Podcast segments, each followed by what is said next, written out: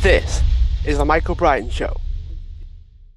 Hi everyone, welcome back to the show, and today I'm joined by Doctor Vincent, who is a molecular health scientist. It's how he spends most of his time, and he's actually invented a way of getting antioxidants from fruit, and if I think it's specifically apples. So Vincent, thanks so much for being a guest. Thank you. Thanks for having me on.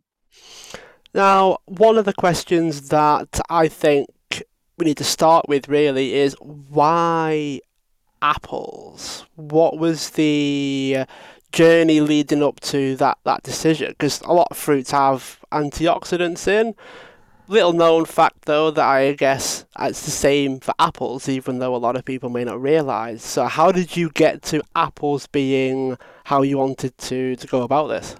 Well, uh, like you said, Michael, a lot of people, uh, probably because apples are very common. Uh, they're, uh, it is it is a type of fruit that we see every day at the grocery stores, uh, in the fruit bowl, so people don't really think twice about it. However, uh, the saying, an apple a day keeps the doctor away, holds a lot of truth. As a matter of fact, it is one of the very few saying that exists both in Western and Eastern culture through generations. It has been passed through in, in Chinese culture as well as in the Western culture. So our ancestors, generations that came before us, know, knew that apples really help uh, to, to strengthen our health, to make ourselves uh, healthier and to keep us well.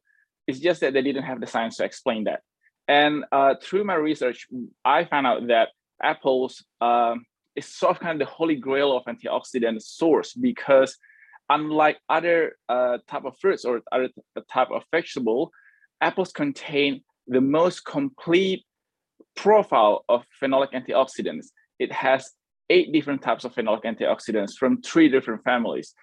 Basically, it is the only one true uh, broad spectrum antioxidant in that it has a broad spectrum, different types of antioxidants in a good quantity that our body can easily absorb compared to, or as opposed to uh, antioxidants that are, say, for example, prevalent in blueberries, which is anthocyanin, uh, while other types of antioxidants are not necessarily found in this fruit, whereas apples have quercetin, gallic acid, catechin, anthocyanin, every different types of antioxidant from different families. Together, it actually provides a better protection, a, a better protection against free radicals. So I guess uh, an apple a day keeps the doctor away really holds a lot of truth scientifically. But I always joke that uh, the reason why I'm so enamored by apples was that um, you know that there there are three apples that have changed the course of humanity. Uh, the first one is Adam's apple. The second one is Newton's apple. And the third one is Steve Jobs' apples. And I really think that um, without being too arrogant or without being uh, too optimistic about myself, I want to be the world's fourth apple. The, I, w- I want Vincent's apple to change the world in the way that it can make people healthier and happier. How much is actually in a single apple? Getting back to the analogy, an apple a day keeps the doctor away. Is one apple actually enough? Uh, the short answer is no. Uh, ho- uh, however, compared to other fruits, apples is actually the highest contributor of our dietary antioxidants in, in, in Western diet, much more than things like acai berries or cranberries or stuff like that. How, uh, and this is the reason why uh, I started my research back in two thousand ten with the University of Newcastle. It was a joint research program with Uh, the Department of Primary uh, Industry in New South Wales, which is a state government uh, uh, agency. And the, the purpose of, of the study, the aim of the research was to figure out a way to extract and activate phenolic antioxidants from fruit, in, in, in my case, apples, uh, without the use of any chemical solvents or without the use of any synthet- synthetic components. And the reason why that was the aim was because uh, scientists all over the world, we, we are sort of kind of in agreement that phenolic antioxidants have uh, health benefiting effects in uh, in our health, into our body. However, uh, the absorption in our body is very poor. Biologically, it's not very bioavailable to our body. So uh, if our body can't absorb any compound, in this case, phenolic antioxidants, in, in, the, in the most optimal way, it means that it, it means that our body can't utilize, can't multiple, metabolize it. And uh, at the end of the day, we're, we're literally putting a lot of workload, extra workload onto our uh, metabolizing organs, such as uh, kidney and liver. Before my technology came along, phenolic antioxidants can only be extracted using methanol, ethanol, or acetone, which is which are basically chemical solvents, or made synthetically in the lab. In two thousand twelve, I invented a technology that utilizes only water to extract and activate these phenolic antioxidants, elevating the absorption rate from three to five percent all the way up to ninety-seven percent. And this is the reason why you ask the question, is an apple a day enough?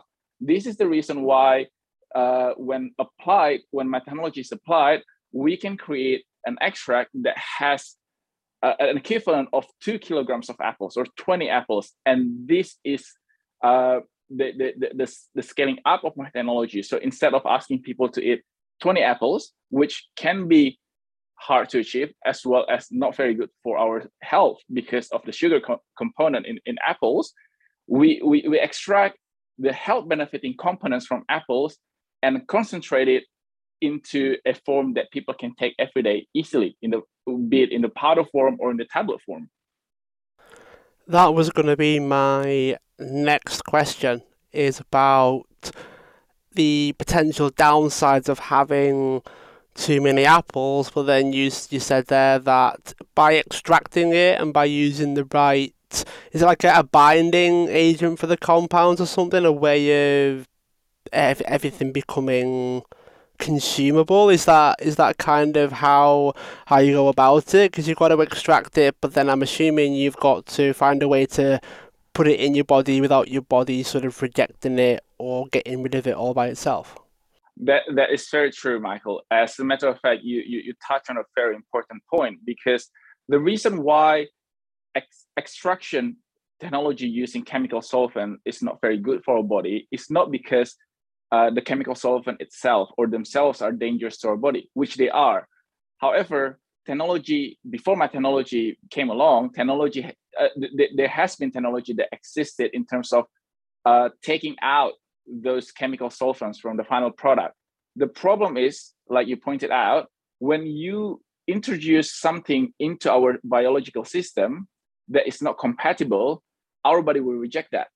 Our body does not contain or does not possess any of the chemical solvents that I mentioned, methanol, ethanol, or acetone. In, uh, so how do we expect our body to be able to digest, metabolize, and absorb, let alone utilize this compound? My technology was based on the natural process in our body called hydrolysis, which is the breaking down of substances using water.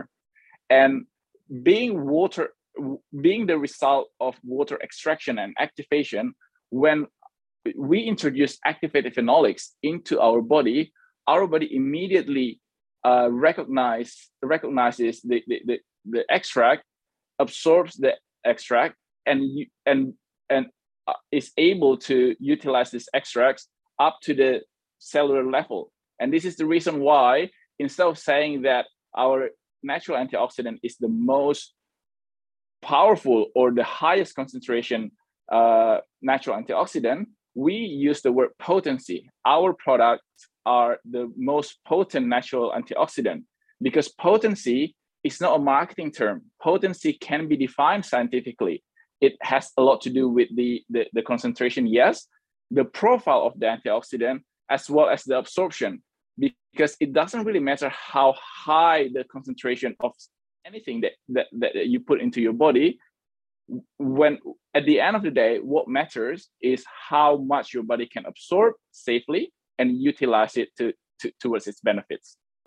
If it's okay with you, Vincent, I, it might be worth actually breaking these concepts down for people a little bit, just so yeah. people have a bit more to, to go on. So uh, very quickly, what would you classify as an antioxidant, and why do we talk about things like extracting, absorbing, utilizing, just so people can get a better understanding of it?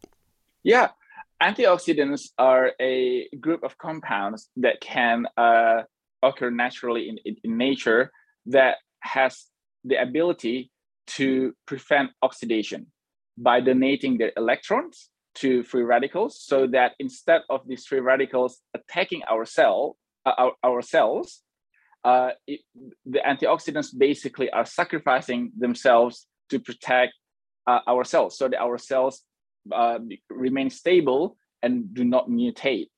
And uh, oxidation, which is the the, the the the result of something being attacked by free radicals, happen uh, naturally around us. So, for example, when you have a piece of uh, metal that, that is uncoated or untreated and being left out exposed to, to, to uh, moisture, to air, to sunlight, slowly it becomes, uh, it, it will rust. And the, the process of a metal, a piece of metal rusting, that is the very example of oxidation.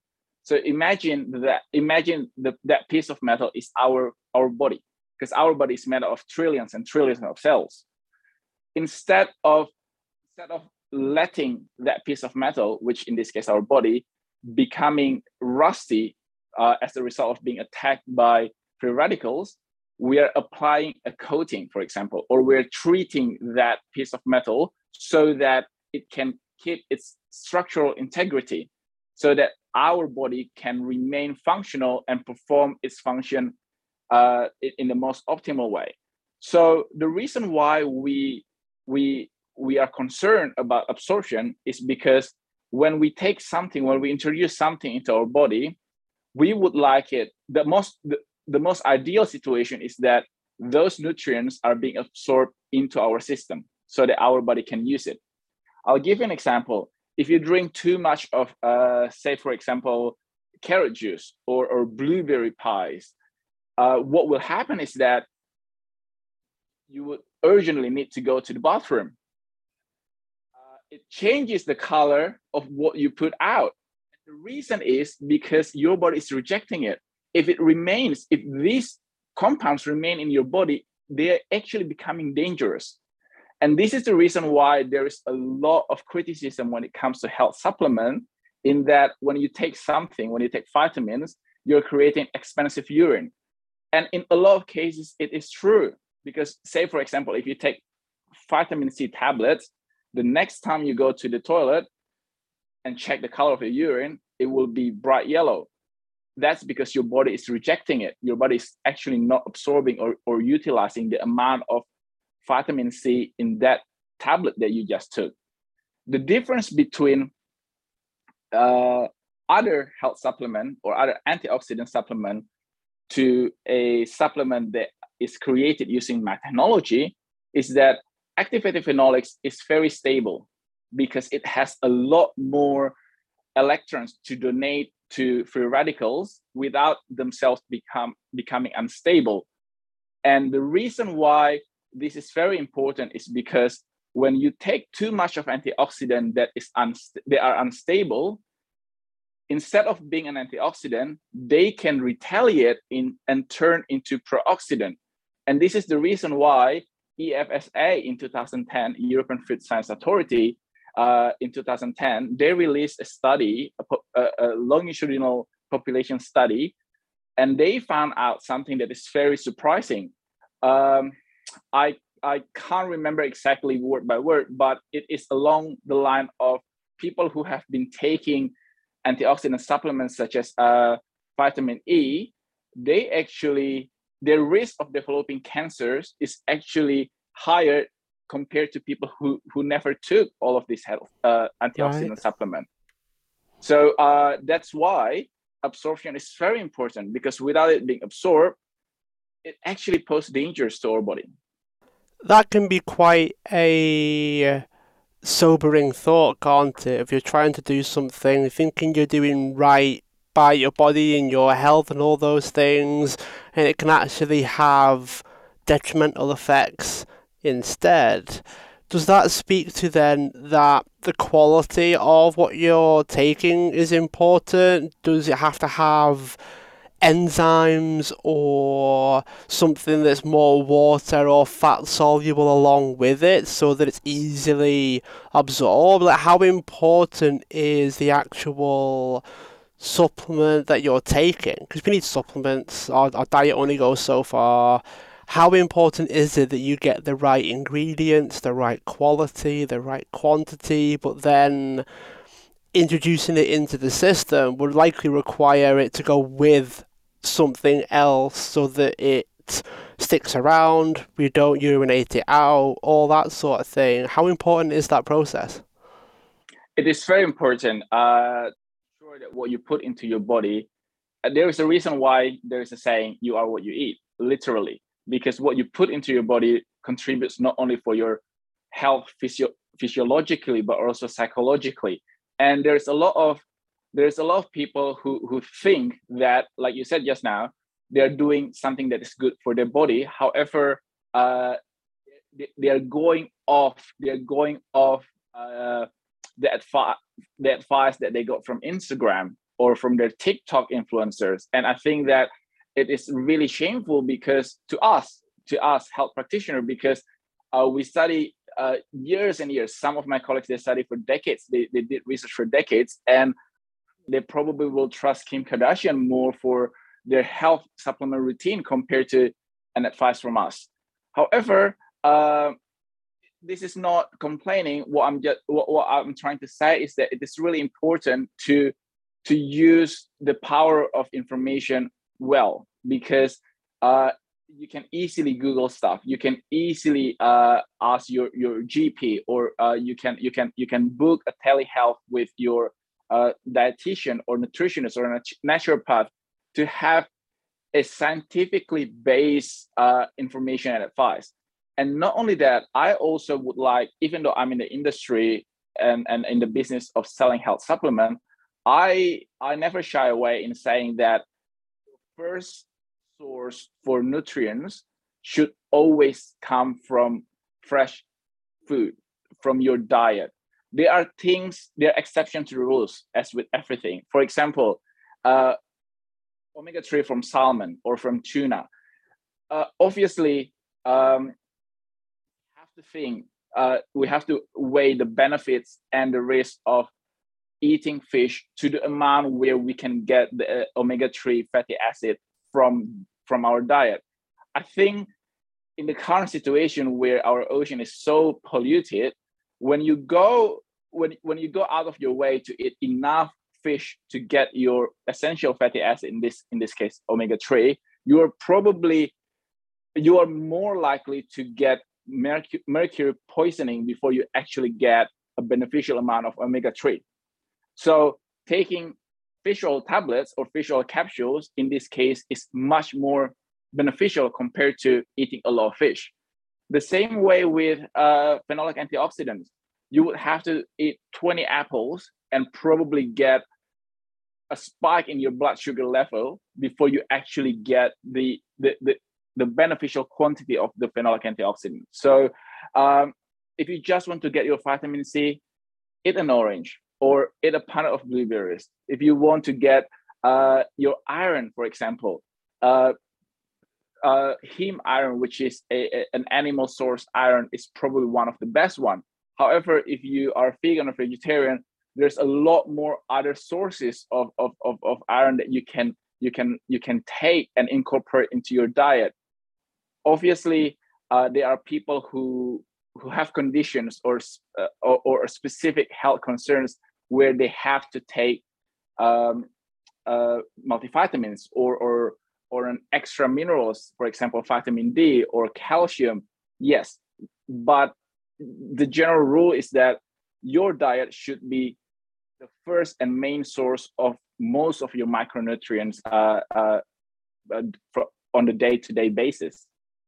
How do you balance that with with let's say real food, right? So let's talk apples, that's your thing. Yes. With apples, you get the other nutrients alongside it. Bit of a technical question now, but does that mean you have to include some aspects of what would be in an apple for the nutrients and the antioxidants to be accepted or digested? Like it has to, like the, the supplement, does it have to have similar ingredients in it to make the brain or the body feel like it's able to absorb it? Does that make sense? If you just pumped us full yes. of antioxidants, our body would just go, nope, not dealing with all of that. You have to have something with it to make it more absorbed, to make the body be tricked, essentially, into absorbing more of it.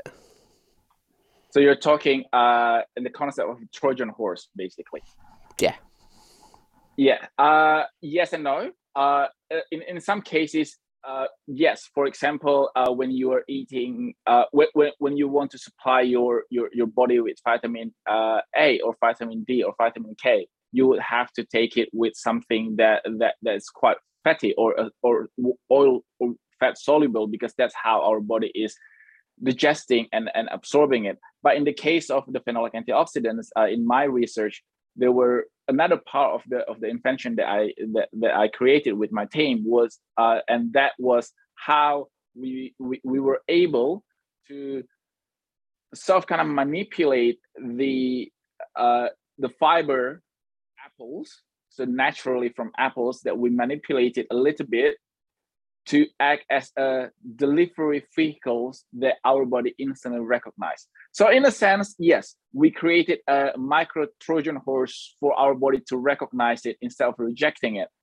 And uh, in saying that though, uh, you will never hear from me to, uh, saying that don't eat an apple or don't eat apples, because It, it it is probably, in my opinion, it is one of the best fruit in terms of nutrients, in terms of fiber, in terms of antioxidant that you can get uh, and incorporate in your daily life.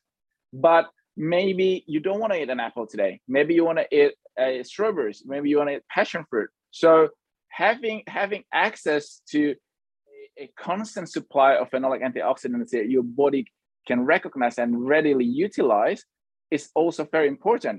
And I learned this uh, uh, myself. Uh, the very first person who, uh, at that time, it was not even a product; it was just a substance in a in a plastic bag. And um, the first person who who, who used and, and felt the benefits of uh, of my research was my grandma. I I was born and I grew up in Indonesia before I came to Australia in two thousand eight uh, to further my study and and study Bachelor of uh, Food Food Technology. Um, in two thousand ten, I started my um, my PhD research, and in two thousand twelve, I went back to Indonesia and and you know uh, met my my family, caught up with my family, caught up with my family, including my grandma. And uh, at the time, I, when I saw my grandma, it made me really really sad, because my grandma was uh, basically wheelchair bound. Uh, she was suffering from Uh, really severe uh, arthritis in both of her knees, and uh, she used to be a dancer. So imagine someone who who was really active and suddenly couldn't be couldn't do basically couldn't do anything without pain, without experiencing a lot of pain. And unfortunately for her, uh, one of her best friends did uh, did undergo surgery for knee replacement, but uh, the surgery uh, was not successful. So it. it She was really, really worried, and she didn't want to go. Uh, she didn't want to go uh, to to have the procedure. So I told her that uh, my lab just created this substance. We just isolated this substance. Uh, it is safe. It is at that time it was not tested yet. However, uh, it won't kill you. Basically, uh, this is something that you can take. The worst thing that it could do is just that it wouldn't do anything. She took it for three months, and then uh, three months later, in May uh, twenty twelve, uh, my my grandma, my gr- grandpa visited me and my sister in Sydney, and she was walking from uh, Hay- uh, Haymarket all the way to Circular Quay, where Sydney Opera House is. Wow. Um, that that was five six uh, kilometers, and uh, the reason why it worked on her was because pain was pain in our body. Majority of the time is a result of inflammation. So by reducing inflammation at a cellular level, it actually helps her help her to, to, to not feel as much pain, to be more mobile, to, to actually be able to walk without ex- excruciating pain, basically. And that's the reason why um, I named my company Renovatio. Renovatio in Latin means a new life. I could, I will never forget, I can never forget what my grandma told me uh, that time. In my culture, when when someone grad- finish school or uh, graduates from, from, from university and and, and get gets their, their, their first real job, they usually, we usually use our first proper salary and take everyone out for dinner or something, or buying buying a gift to, to our parents or grandparents. And I, I can never forget, my grandma told me that I, I don't have to do that because I have given her a new life. And oh. that was basically the foundation of why I wanted to to commercialize the research. When I finished my PhD, um, it, it took me some time to reconcile my scientist self and, and, and going into the business world, basically. But uh, my grandma told me that she was so lucky uh, she knew me. But if I didn't do anything with this research, it would it would just be in the library collecting dust. Uh, I took two or three months to think about it and decided that, yes, I'm going to do it. I'm going to commercialize the research. However, uh, I told all of I told my investor, uh, I had an angel investor, and I told him that I wanted the, the company to be named Renovatio, which now looking back probably is was not necessarily the smartest idea, because it is it is it is a word that nobody could pronounce, let alone spell. For the first six months of our exist- existence, people thought that we are either a construction company or interior design firm uh, because of renovation. And a lot of people thought that because English is not my first language, I misspelled renovation and, and miss out, miss an N at the end of the word. But I, I, I stuck on my gun and I said that, no, the name of the company has to be Renovatio because it serves reminder as to why I founded this company, as to why our company exists, as to why we want to grow this company, be, becoming bigger and bigger, because our mission is to give people a new life in the way that they can be healthier and happier.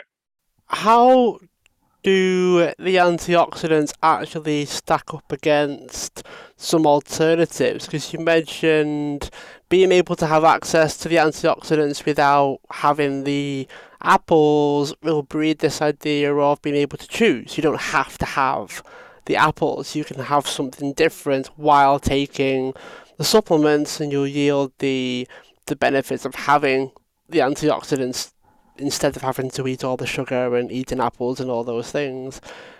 How does it stack up with the alternatives in terms of, if not apples, what about blackberries? What about grapes? Because wine, people often have a a bit of a story about how wine's quite good against free radicals. I think it's red wine, if I'm I'm not mistaken with that. How does it yeah, stack I, up with the I, other fruits? I I I'm I wouldn't say that I'm a wine connoisseur, but I am a wine enthusiast, and I like to tell myself that when I drink a glass of red wine, I'm actually doing good to my to my skin or to my body, which which is actually, I mean, I mean scientifically, scientifically, uh, you're probably are you aware of a term, the French paradox? I've heard of it, but explain it for myself and those that don't know.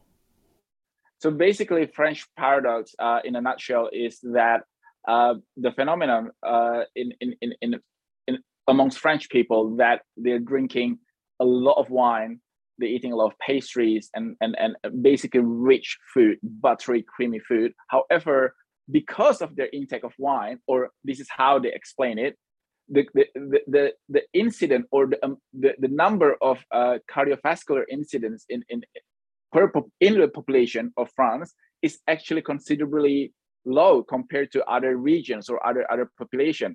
And that's why they call it the French paradox. And I think that it has a lot to do with the diet, but it also has a lot to do with other stuff. So I'll give you another example. um, Miranda Kerr, one of the most famous Australian expert uh, in terms of a uh, supermodel. I remember in two thousand, I think it is around two thousand twelve, two thousand thirteen, uh, the, at, at least in Australia, the Miranda Kerr diet in terms of eating a spoonful of coconut oil every day. I I, I honestly believe that she she probably really did it or still does it every day. However, we can't just take one item or one habit out of someone's lifestyle and expect the same result. Because I also read that she exercised twice a day, two hours every time, every day of the week.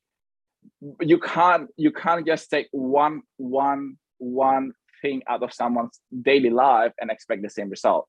So basically what I'm trying to say is that, yes, red wine contains a lot of antioxidants, but also the presence of alcohol, which is basically ethanol, hinders the absorption of these antioxidants to actually be useful.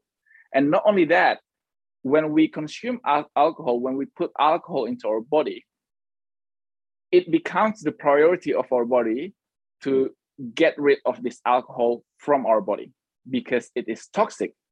The, the, the, the shorter the amount of time that the alcohol remains in our body, the better it is for the body. So our body is uh, on like, our body switches on the survival mode.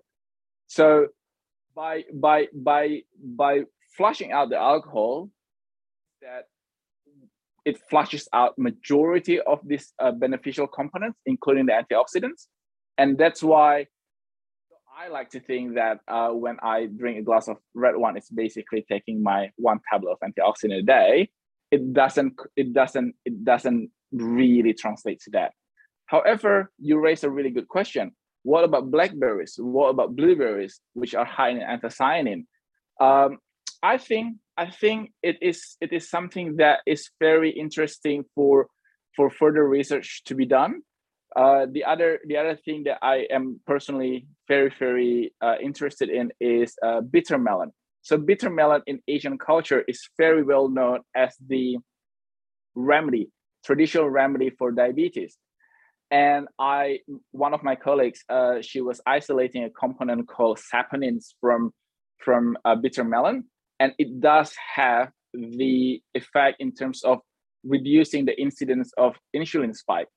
However, too much of that can also um, interfere with, with, with our normal bodily function. So there is always a, a balance between risk and and.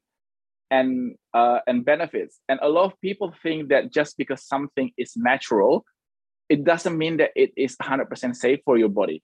Because, for example, cyanide is natural, but it is not safe for the body.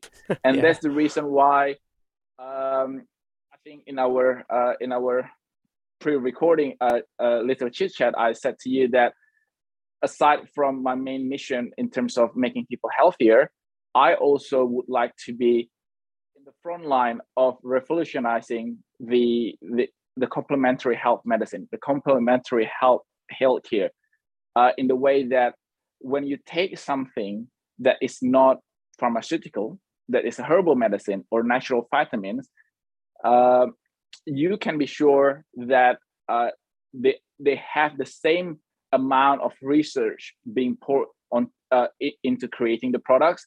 They have the same amount of integrity and they deliver in terms of what they claim they do. And I know that uh, it is it is it is a tough, long journey. However, if someone has to start it, uh, why not me? What would you do if this wasn't your life? Is there anything that you were doing previously to this? Do you have moments where you think I could be doing something different? Where does your mind go? Uh, the reason why I chose to study uh, food science and technology and then branch out to molecular nutrition was because of my mom. My mom was a pastry chef, and uh, and and from from from very young age, I I help out. I help out in the kitchen. And seeing and watching how she worked, she, she explained a lot of stuff to me, because now in the era of MasterChef and, and, and the YouTube videos and everything, probably what I'm going to tell you, uh, and uh, whoever is listening, maybe it doesn't sound as amazing as as as as a ten-year-old Vincent thought. So things like how how is it possible that if you beat an egg white, it will go into a form that that is completely different, and you make a meringue? How is it possible that if you add, add things, uh, these little things called yeast into the dough, the dough will rise? It really, it really, really made me curious. And my mom uh, let me experiment within within what she knew. She explained to me within what she she she understood about about the science, about the food science, about recipe, about how uh, certain things will will will influence or interfere with the process. And And that really was the foundation why I chose to study uh, food science, which then propelled me into, into the research. So if I am not doing this, I probably will be either a cook or a chef. Um, and I luckily, I get to do that, uh, not professionally. I, I, I really like to do um, experiment in, in the kitchen. One of my most favorite things to do was to uh, to copy the the the the food or, or or the recipe whenever I go to the restaurant. So for example, if I if I visit a restaurant and I really like their pork ribs, I would I would spend the weekend after that to to try to emulate, to copy and create it in my kitchen. And I'm very lucky that I have a really good palate. I think that was probably, if I have to choose one thing, if I have to say one thing that I'm really good at, in terms of my natural talent, I would probably say that I have a I have a naturally good palate uh, when it comes to, to taste and flavor. What has been your biggest experiment? Is there anything that you think, I've got no idea how this is going to go, and then you try it? What happened then? Oh, well, uh, it would be uh, my technology. So a lot of people, actually, this is probably the the very first uh, interview that I, I, I, I that I'm telling this story. The re- the reason why uh, the technology was first invented was actually a little bit of an accident. So uh, first year of my PhD research, uh, it was the very first time that I was actually also lecturing and being a uh, uh, a lab assistant to to to more senior academics. So essentially, that was my first time getting paid properly after being poor student, like poor because I was a student before. So the first year of my of my PhD research was basically, I it was like a freshman year at university. So I I I had the time, or I thought I had the time, and I had the means to to basically leave. And um, three prior to my PhD confirmation, so uh, in Australia, a PhD research is at least three years. And at the end of the first year, you have to do what they call a confirmation. So basically, um, a com- uh, th- there's a committee to, to basically uh, judge whether or assess whether uh, your research is is worth the investment of, of uh, from the university. So three months prior to the confirmation, which for the life of uh, like for the life of me, I, I I don't know how I did not know about this confirmation hearing. So uh, three months prior, I found out about this confirmation he- hearing, and I had like literally three months to to basically do something, because I haven't been doing anything for nine months. And uh, that resulted in me spending a lot of time in the lab. By a lot of time, I mean literally twenty hours. So I slept in the lab, which is which was and is not allowed. Um, so there was there was one night that I fell asleep while two of my extraction boiler, my extraction uh, boiler, two of them were, were like uh, running, and but I fell asleep and I didn't I, I, I didn't actually change the setting. And what happened that It, the pressure got really, really high, and it basically exploded on, onto my bench.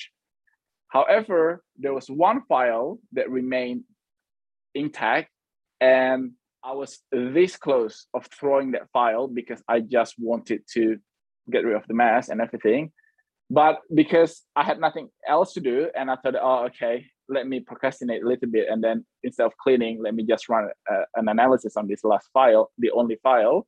And that was actually the one that that had the highest, uh, what we call free phenolics. It means that the phenolics that has been extracted and activated. So the that could be the, the, the messiest experiment. But the next step was to basically reverse engineer that to, to, to, to, to find out what ha- happened before that sort of kind of explosion happened. So uh, if you're asking me, that was probably my biggest um, experiment in the lab. It, the kitchen, my biggest experiment is probably trying to put uh, something uh, into the soda stream system and ended up also exploding things. And uh, I think last year I still found a speckle of, of, of this cordial that I tried to uh, carbonate in the in the in the soda stream, because obviously, I mean, being a scientist, I should be the one who who knows that you you can't you can't put anything into into the soda stream because the pressure builds up. But in the heat of the moment, uh, at the time I didn't lock down, right? I didn't I didn't think of that, and then I just put it into in, into the bottle and exploded absolutely everywhere. But this time around, it actually didn't eventuate into something that is useful. You seem to like blowing things up, Vincent. That seems to be a bit of a common theme we're in. I think, yeah, I never thought of that before, but I guess, I guess you know, you have to,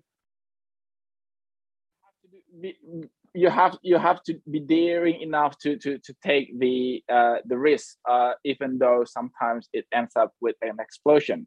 Luckily, one out of the two became something that that, that I do for a living. And the other one, I, you know, it makes for a good story. Is there anything that you want to end with? Is there any questions that you wish people would ask you, but they haven't asked you yet? Uh, wow, that's stumbled me there, Michael. I don't know. I think, I think, I think one thing that I really want to, um, to achieve that I have yet to achieve so far is that I really want to to make science cool. I want I want to make science something that people don't like. I mean, now it's getting better, but being a nerd when I was when I was young, it's something that when people say that, oh, you study science, like, they said it with a pitiful tone, as if like we're not good enough to make money being a businessman or something. And and unfortunately, when I grew up in Indonesia, I didn't have a lot of figure uh, uh, in the media or, or or or or something that I can see, someone that I can see to to be. I mean, we didn't know about Elon Musk before. Like, I I I think I would be more committed and more secure in my choice in becoming a scientist or researcher had I known Elon Musk earlier. It's very important to have representation. I really think that it is true when people say that if you can't see it, you can't be it.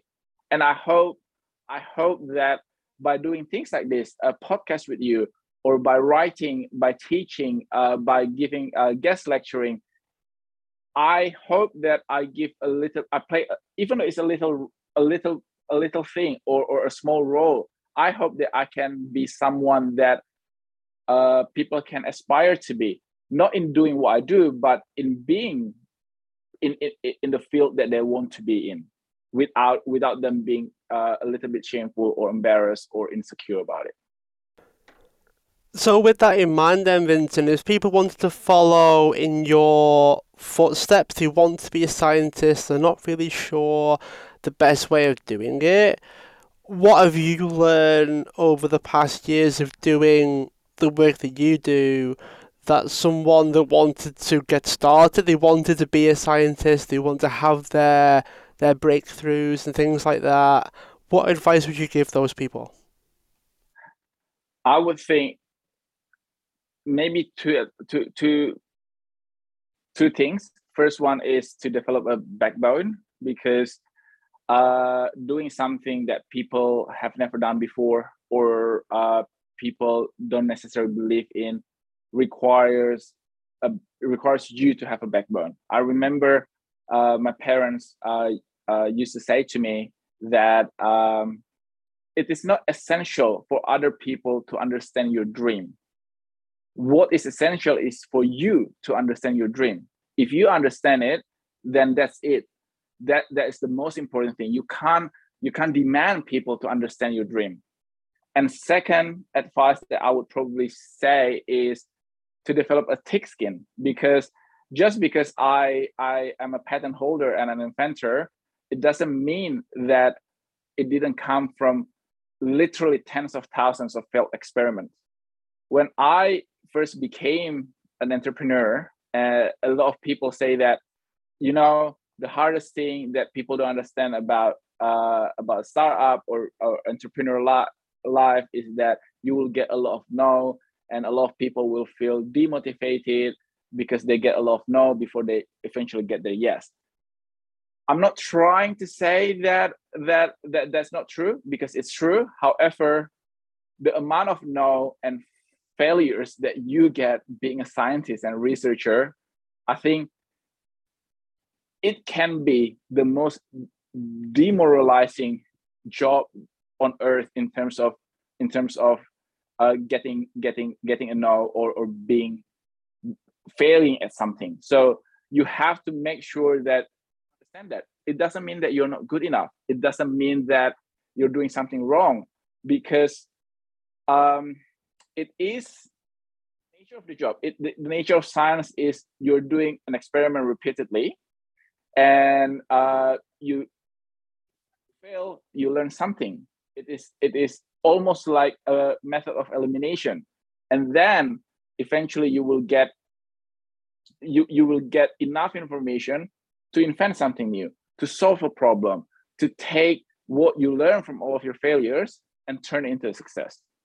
Do you have any particular failures that come to mind, whether they worked out or whether they didn't? What were the most helpful failures that you've had?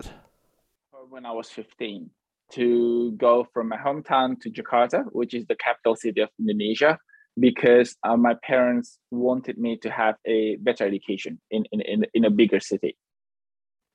I went to the best, I got accepted into the number one, the best high school in the entire country, Indonesia. And I was miserable. I was really miserable because Uh, I didn't have any friends. Uh, I didn't have a lot of money. I couldn't. I couldn't really go out. Uh, I was homesick. Uh, I was.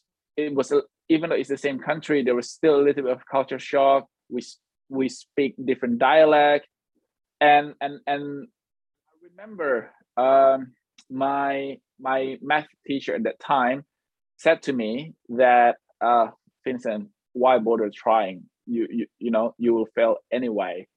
Um, you you know everything that you do in terms of math will not amount to anything, and um, actually, it, I really think that this is the reason why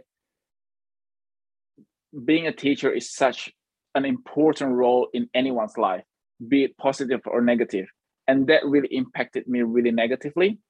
Luckily, I was really good at chemistry. But obviously, according to this math teacher, if you're not good at math, then why bother continuing living? Basically, that's what he said. And I felt uh, in math, I actually had to move school because they wouldn't have me in the next grade because my math score was not good enough. And I moved to to uh, the top ten best school in, in Indonesia. It's not number one. It's number three instead of number one. And a lot of people, including my parents at that time, saw it as a failure. But guess what? I actually, I flourished. I, I, I was happier. I felt that I was healthier. I was in a better state of mind. I had friends. Uh, I was still poor, but that's fine. I was happy. And guess what? I, when I got my uh, PhD, I sent a message to this uh, to this math teacher, and I said thank you, because had he not say that, I probably wouldn't have the motivation to, you know, come on Vincent, you can do this. even though you are like shitty at math. And and I think um, we are too focused on a, on a failure. It's almost like when you look at a picture, you're zooming in into a mole. And then when you zoom out, it's Cindy Crawford. that's, that's definitely one way to to look at it, Vincent. What really stuck out for me there was your ability to reframe adversity or negative feedback and no's and rejection, essentially. How would you help someone have that kind of relationship with pushback and adversity and rejection? Because you seem to have, at the time, a mindset that allowed you to keep going and not just change. Because there's an argument that, well, maybe if you're not that great at it, maybe you should change because you'd be better off. But you came to the conclusion that I had to really just change schools to be able to do what it is that I want to do, even though the situation was the same. So someone could have changed. People in your situation would have moved schools and kept going. How yeah. did you make that decision, and how do you encourage people to have the same relationship to rejection as you did? I think um, I think it comes with practice. Uh, in terms of in terms of having a mind a mindset that that that. that is optimistic, that is positive, that basically you can learn from anything that happens in uh in, in your life. However, I also think that it it has a lot to do with me being very independent. I, I am myself's own best friend. I'm myself's own stronger cheerleader. And I think that has a lot to do with me being a late bloomer. Uh, I always knew when I was in high school or, or beginning of my university, I always knew that dating or, or or or the things that young people were doing at that time, it will happen to me, but maybe a little bit later in life. So I was a little bit like, I was watching a lot of stuff from, from around the perimeter rather than being in the arena. And I feel that that helps me with being secure and, and being at peace with my own self. So much so that without without without it being without it sounding like I'm an arrogant person, I really am not. I I I, I think being arrogant is is the beginning of failure. So I, I I I always try to remind myself to to that, you know, you can't be an arrogant person. But what I'm trying to say is that I like myself. If you you like me, I'm really happy. I would like to have a relationship with you. I would like to to to have um, uh, something with you. I, I would like to work with you, being friends with you, or anything. But if you don't like me, it's okay too, because guess what? I like me, and that's that's all it matters. Because at the end of the day, I have what I'm living in. This is what I'm seeing every time I look into the mirror, and I have to like this before. before other people can like this. So I think being at peace with yourself helps me a lot through all of these failures and all of the ebbs and flows, because at the end of the day, I know that something that I want to achieve is something that is sincere and good. And while people may not be able to see it at this time, I hope that if I work hard enough, smart enough, wake up every day and fight for my dreams, one day they will understand it. And when they understand it, then, you know, I think everything comes full circle. I guess, I don't know. I'm sorry if I'm going all over the places in answering your question, but I'm just trying to sort of kind of explain what I'm feeling or or my experience in dealing with rejection, because um, given the choice, I don't think anyone wants to be rejected. I don't think anyone will choose hardship compared to approval. But uh, the fact of the matter is that sometimes in life, you have to deal with it. And I guess preparing yourself how to deal with it goes a long way in terms of anything in life, uh, be it your personal life, work, relationship, love, friendship. you have to deal with rejection at some point in your life. In your life. I kind of get the impression as well that the level of peace that you have with yourself allows you to be at peace with how others respond and what decisions they make. I get the impression that your ability to be okay with yourself allows you to be okay with other people. And the flip side of that is, if you don't like yourself all that much, you kind of project it onto other people and assume that they don't like you either. Does that speak to how quickly you're able to move forwards in the business and how you're able to negotiate things, communicate with other people? Because if they disagree, that's okay, because you're okay with your decisions from the outset to begin with. It's like, it's just a nicer relationship with yourself and your decisions. You project that niceness onto them. You're also at peace with their choices. It kind of allows both things to be positive. Does that does that make sense?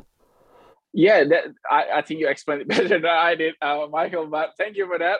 Uh, yeah, I, I think um, in my, I mean, I'm I'm only thirty-two, so I'm not like, I, I wouldn't say that from my experience, but for like a, a better word, from my experience, I see that when people, you know, some people, they get easily offended, or they, they, they get easily, they always say things like, you know, I feel disrespected, or you're very disrespectful.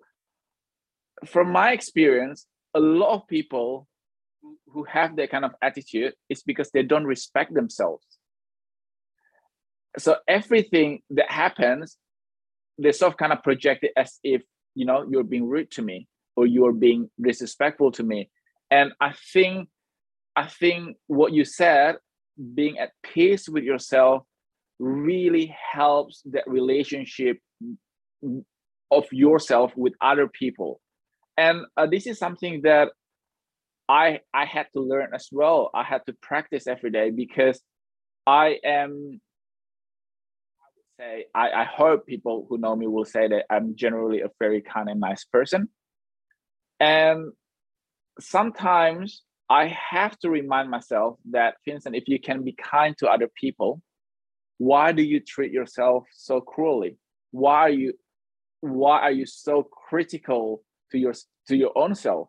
I mean, crit, being criticizing yourself is really important as well.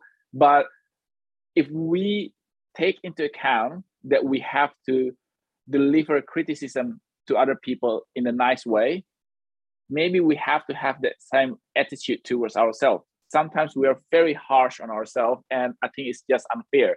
If you are being nice to other people, why are you not nice to yourself? Yeah, I definitely get the impression that compassion for most people, including yourself, is definitely the the way to go. I, I think a lack of understanding is becoming almost a normal thing. Like, we assume no one can understand us, we can't fully understand other people. It becomes a situation where you're never going to get it right, because you're yeah. not psychic and you can't mind read, and there's no possible way of knowing the full story. But as I've started to tell myself as well, Vincent, is as long as you do the best that you can and you're happy with your effort level, I guess, whether you're putting effort towards listening, communicating, saying the right things, making decisions, whatever will be at that point will be, because you're doing the best that you can with with what you have. And that's difficult when the results aren't what you want them to be. That's a very difficult thing when you're doing yes, your best and it still true. Isn't working out.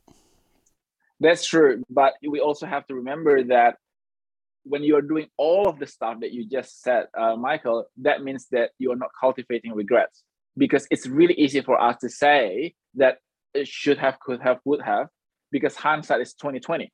But like you said, we don't have, we can't, we can't read the future. We don't have the crystal ball. So I think as long as we say that in a lot of cases, my business dealings or anything, personal life, as as long as I can say that I have given my best, and when I say that I know that I have, I think that it's easier for me to let go and move on.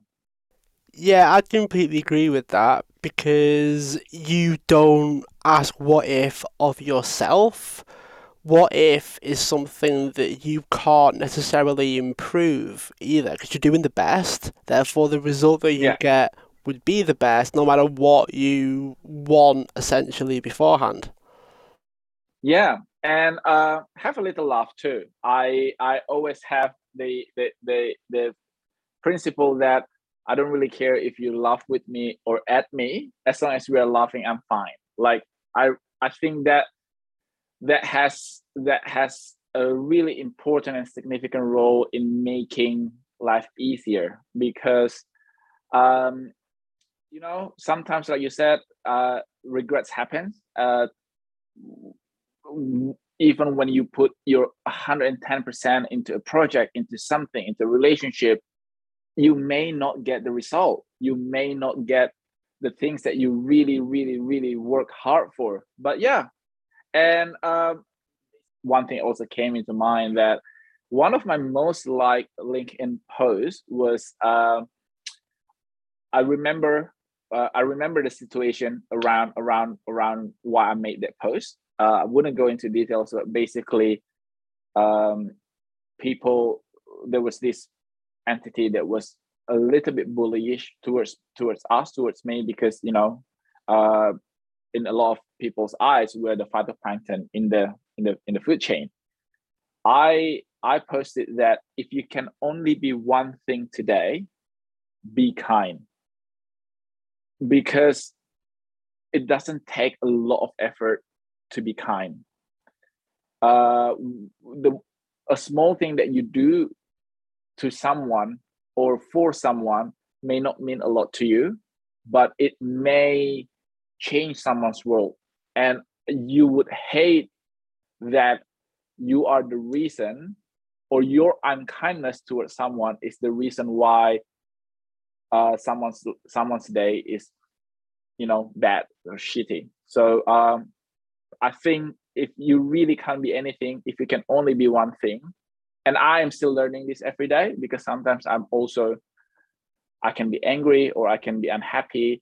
So. Um, I just want to probably put it out there, because uh, the more kind people in the world uh, help collectively us, everyone, to to to make this world a, a, a kinder place. That's definitely something that I would agree with, and an amazing way to round off this conversation, Vincent. How would people listening get in touch with you, get involved in your world? If you wanted to know more, where can they go? They can go to, it's really easy, an apple a day dot com dot a u.